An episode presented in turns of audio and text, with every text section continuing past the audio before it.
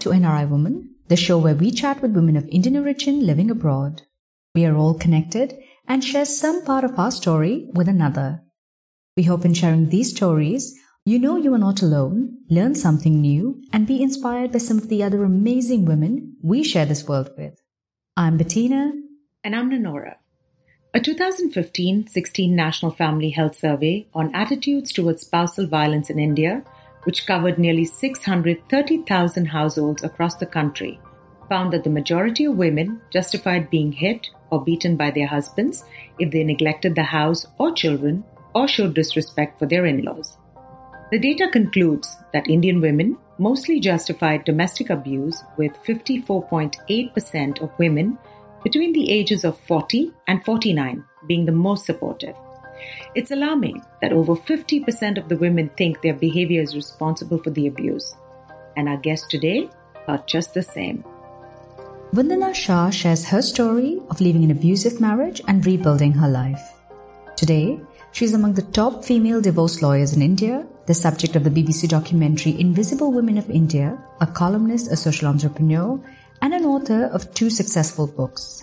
The first, 360 Degrees Back to Life, endorsed by the iconic Gloria Steinem, and the second, a bestseller, The X Files, The Story of My Divorce, which is currently part of the Judicial College syllabus. Domestic abuse can be normalized for children who witness it often in their homes. But this was not the case for Vandana. Her dad, a pilot in the Indian Air Force, had fought three wars for India. Her mother was a proud housewife. Vandana was born in Ambala, one of the largest Air Force bases in India, and grew up across India and the world, wherever her dad's job took him and the family. So she had a national and international upbringing and great memories of growing up.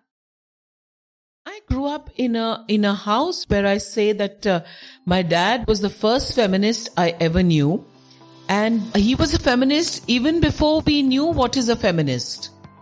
And um, you know, my my favorite memory growing up is uh, my dad uh, telling me that uh, I can do whatever in the world that I wanted to do and that's what I ended up doing, you know. So growing up, I never had an idea that, you know, girls can't do this or guys can do this and this is restricted for girls. And I think that's such an important part of your growing up. You know, I remember very clearly and I write about this in my book. You know, we used to come to my grandma's house for vacations, for the summer vacations. And my cousin used to always get this large mango milkshake and I used to get a smaller glass of milkshake. And, you know, I was always like, I want more milkshake. And my cousin one day just turned on and said, no, you can't get more milkshake. You're a girl. I said, what do you mean? He says, no, girls are less than guys. So they get less. I said, don't be silly. You know, and he said, no, it's true. I said, who told you? He said, my grandmom told me that. I said, no, my dad said girls can do anything in the world and we are not less than guys. Anyways, it ended very badly for my cousin because um, I did end up beating my cousin. I took the extra mango milkshake and I wrote to my dad in a letter. And I remember the letter really clearly and my, my dad's response saying that even in that letter, it was amazing to know that he never said that girls and guys are not equal. He just said that you are a guest in their house. You must not ask for more and his second advice to me was, please do not beat up your cousin. You know, so it was, it was just an amazing, amazing, amazing memory. And I was barely in fourth grade. You know, so it is such a powerful memory while growing up and it's remained with me forever. You know, saying that, well, girls can do anything. Despite growing in an environment that was nurturing, encouraging, and non discriminatory between boys and girls, when Vandana found herself in an abusive marriage, she couldn't muster the courage she had as a child, who stood up to her cousin and fought him for the milkshake. So, what changed? that it was like an arranged marriage because it was it was love cum arranged because you know the families knew each other so you just kind of bump into each other and, and over a period of time, you just get to know each other and then you just say, all right, you know, so the family formally sends a proposal and that's where you take it ahead from. So I would say it was a lovely arranged marriage, you know, and needless to say, it was one of the worst marriages and anyone can ever wish upon themselves. You know, I just think that when you get married in India, marriage is such a destination. No one tells you that marriage is a journey. Your marriage is your final destination. We are a country that emphasizes that marriage covers up all your, all your sins. And once you, once you marry, your previous life comes to an end. You know, you won't believe it. At one stage, I was so emotionally traumatized. I just thought that I could not even speak because that's what I used to hear all the time. Vandana, you know nothing. Vandana, you are no good. Vandana, you, you don't even know how to talk. Vandana, you don't know how to dress. So it was all an emotional abuse. There was no money given. There was financial abuse. There was physical abuse. And you know, you're just sitting and thinking, okay, you know what? Next time I'll do better.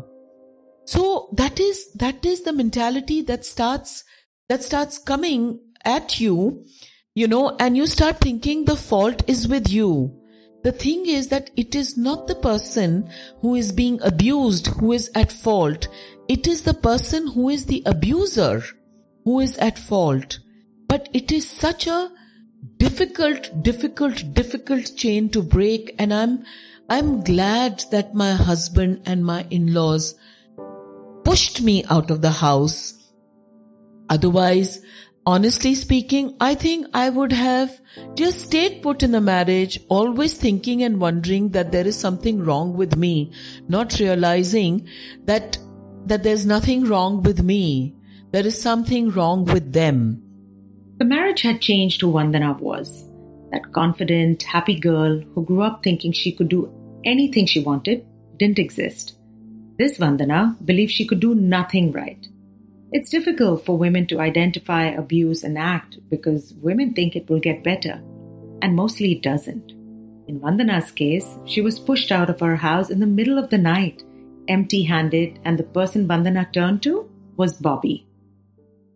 And I hope we all have a lot of Bobbies in our life because she was just pure help. You see, when you're looking when you're going through a bad time, you're basically looking for a non-judgmental support system. You know, someone who just accepts you the way you are and who gives you unconditional support. And I think A, as a person, she was the first person who gave me that. She didn't blame me for anything. And the best part was that, you know, um, I remember that night and you know when I went to her house and the only thing that she said was, "Oh, you've come back, have some tea." She did not even ask me once why I was in that disheveled state of mind. She did not ask me even once why I didn't have money to pay the auto. You know, I didn't even have the auto rickshaw fare. She just paid off the auto guy. I still remember it. It's such a while ago, but it's like in my mind because she was she was staying in this little in this little chawl um uh, chawl as you know are like projects and uh, basically slums. And i just took the the auto rickshaw guy just there. And imagine one didn't even have anyone else to go to. And now when i reflect back i think oh my god that was so pitiable. And i reflect back on that a number of times because even now 10 15 20 years down the line not much has changed for women who are going through a bad abusive marriage to sometimes a powerful person or a rich person or or you know someone who can control you. Basically a man you know because in in indian society and also in a lot of other societies one just ends up revering the man and tends to believe what the man is saying versus what the woman is saying. We always have to justify that, you know, I was abused. Why should I justify that I was abused? The fact that it is, it is 2, to 30 in the night and I've been pushed out of my in-laws house and I go directly to a lady who, who worked for me and I have nowhere else to go just basically summarizes the kind of society that we live in. And from that night, armed with precisely the kind of support Vandana needed from Bobby, she began rebuilding her life one day at a time. I uh, essentially started out after a couple of years, my, my husband filed for divorce. And rather than sitting and brooding over the divorce, because basically I had no money, I had no support, I just decided to go out there and get a job. I started working with an NGO. And a couple of years into that, I started India's first non judgmental support group called 360 Degrees Back to Life. And over a period of around 15 years, we've provided non judgmental support to people going through divorce. And I can, I can very proudly say that, you know, quite a few times we've also saved people from taking their own life. One incident I remember really clearly, and, you know, she was part of our core group initially. And this lady, she called me and she said, you know, Vandy, I've just called to say goodbye to you. I said, why? Where are you going? She says, no, this is it. I'm just done. I, I don't want to continue living this life that I, that I am. And I said, uh, what do you mean? And she said, this is it. I am getting no money from my husband.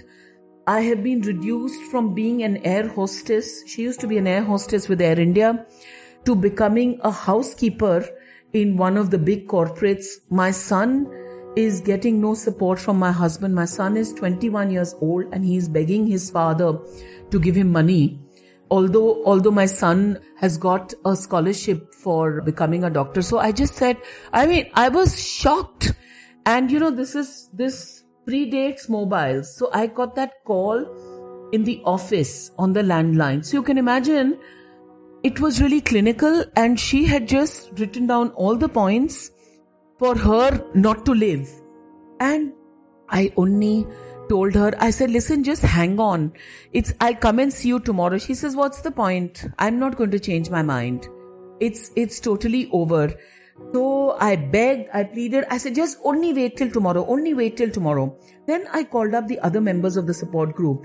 So for the next four or five hours, people were constantly talking to this lady on the phone. And I think that's what you need to do as, as part of a support group or as part of, of, um, in a way, like a suicide prevention helpline without even knowing that we are a suicide prevention helpline and that we are, that we are helping out people like this. Today, that lady has, uh, she's got her divorce finally. Her uh, son is actually become a doctor. He's practicing in the US. She's moved from Bombay to Pune and she's staying with her elderly mother and she's really happy. You know, so it's just that at that crucial juncture, if you can provide hope to people, you can, you can give them a new life. You know, that was one, one major milestone in our life, which is 360 degrees back to life. 360 Degrees Back to Life is just one part of Vandana's life. She's a columnist on law women empowerment for Huffington Post India, Huffington Post America, Savvy, Thrive, and Dainik Bhaskar. She's a motivational speaker and an award winning author. Surrounded by misinformation during her divorce, Vandana decided to take matters into her own hands and began studying law. Today, she's a top divorce lawyer in India and has an app Divorce Cart to help others going through a divorce in India. While Vandana continues to help others, where did she find the courage to turn her life around? I think education is the is the keystone to your self beliefs in life you know whether your education is formal or it's informal or it's it's vocational you know i don't think i would have even thought of getting married if my education wasn't complete. And and i i don't advise that for for any girl. I just think you need to educate yourself because education is the key to empowerment. And i live by that. I educate myself every single day of my life you know, because maybe because um, I don't have parents and, you know, um, I, I lost my mom when I was about 23, 24 and my dad when I was 16, you know. So, um, when you don't have parents, how do you teach yourself? You know, so I just say I'm a product of education. I'm a product of books that I read. I'm a product of books that people have narrated to me. I'm a product of literary festivals that I go to and listen to authors speak. Even in my book, I speak about my marriage, but I just would not like to blame my, my in-laws or my husband because I just say that, you know, the choices are yours. What you, what you want to make of your life is yours. I just want to say it was a really bad, abusive marriage and I am glad that they literally pushed me out of the house in the middle of the night and I had nowhere to go except to the lady who used to work for me. And I just went to her house in the middle of the night and she sort of provided for me and she had the guts to take me in and she provided for me. For the initial couple of months, I had no money and I restarted my life with only 750 rupees, which is less than $10. And I restarted that life and, and I think this is where education helped me. Vandana chooses not to disclose her ex-husband and his family's name. She believes her story is not about destroying their reputation. It is about her journey as a litigant going through a bad marriage, the social and legal implications of it, and she believes it's easier to build oneself than bring another one down. I am grateful to my ex-husband and his family because I got multiple careers because of them. I became a lawyer because of them. I became an author because of them. I became a writer because of them. I got featured in so many, in so many places and I became um, sort of an inspiration to people going through a tough marriage because of them. Otherwise, what would I have been? Just, just a rich housewife who would have had two or three kids by now and been probably sitting there and wearing diamonds and bracelets and and what have you, you know. So, I mean, I, I got an opportunity to shine in life and the adversity that they put me through brought out the best in me. There is a pattern to abuse, how it starts, escalates, and how it messes with one's mind. As a patriarchal society, the norm is to accept the abuse. If the in-laws had not pushed Vandana out that night, she may not have found the courage to leave. That night, when the family thought they were in control, the opposite was true. The power had shifted, and Vandana was finally at a juncture where she controlled the narratives of her life. A question that I, I ask myself, and a lot of people ask me that, you know, are you happy with what happened? I can't say whether I'm happy or I'm sad, but I'm definitely proud of the way I handle things. Basically, my journey started through a failure.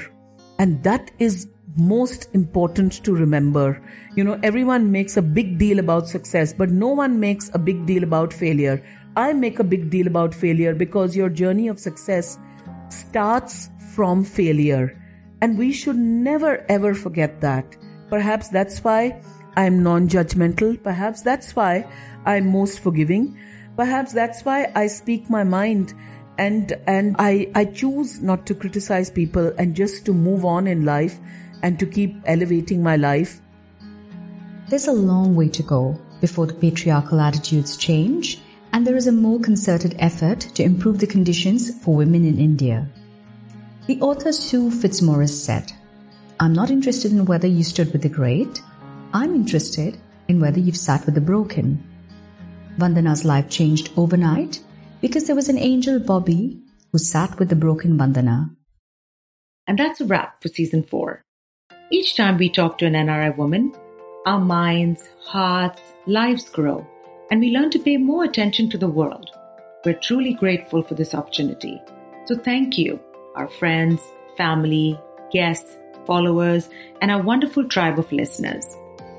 As this year comes to an end, we are thankful for what we have for the family we adore, the friends we treasure, and for the blessings that are yet to come. May the year ahead be one where you walk your own path, choosing understanding over judgment each time. We wish that your Christmas shimmers with moments of love, laughter, and kindness, because in the words of Leo Tolstoy, nothing can make our life or the lives of other people more beautiful than perpetual kindness.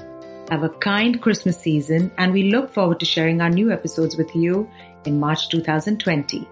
I'm Nanora. And I'm Bettina. This episode was edited by Eric Heidbreder.